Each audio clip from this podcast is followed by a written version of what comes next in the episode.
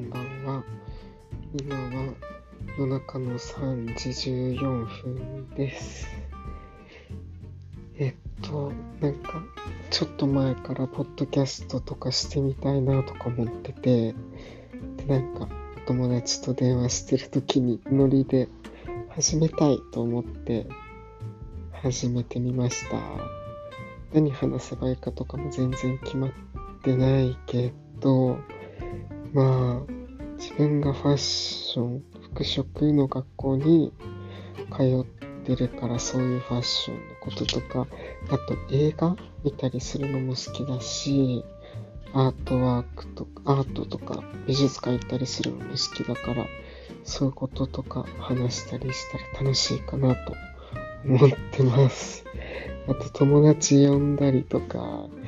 ゲストを迎えて話しましょうみたいなとか楽しそうだなと思ってしたいなって思ってます。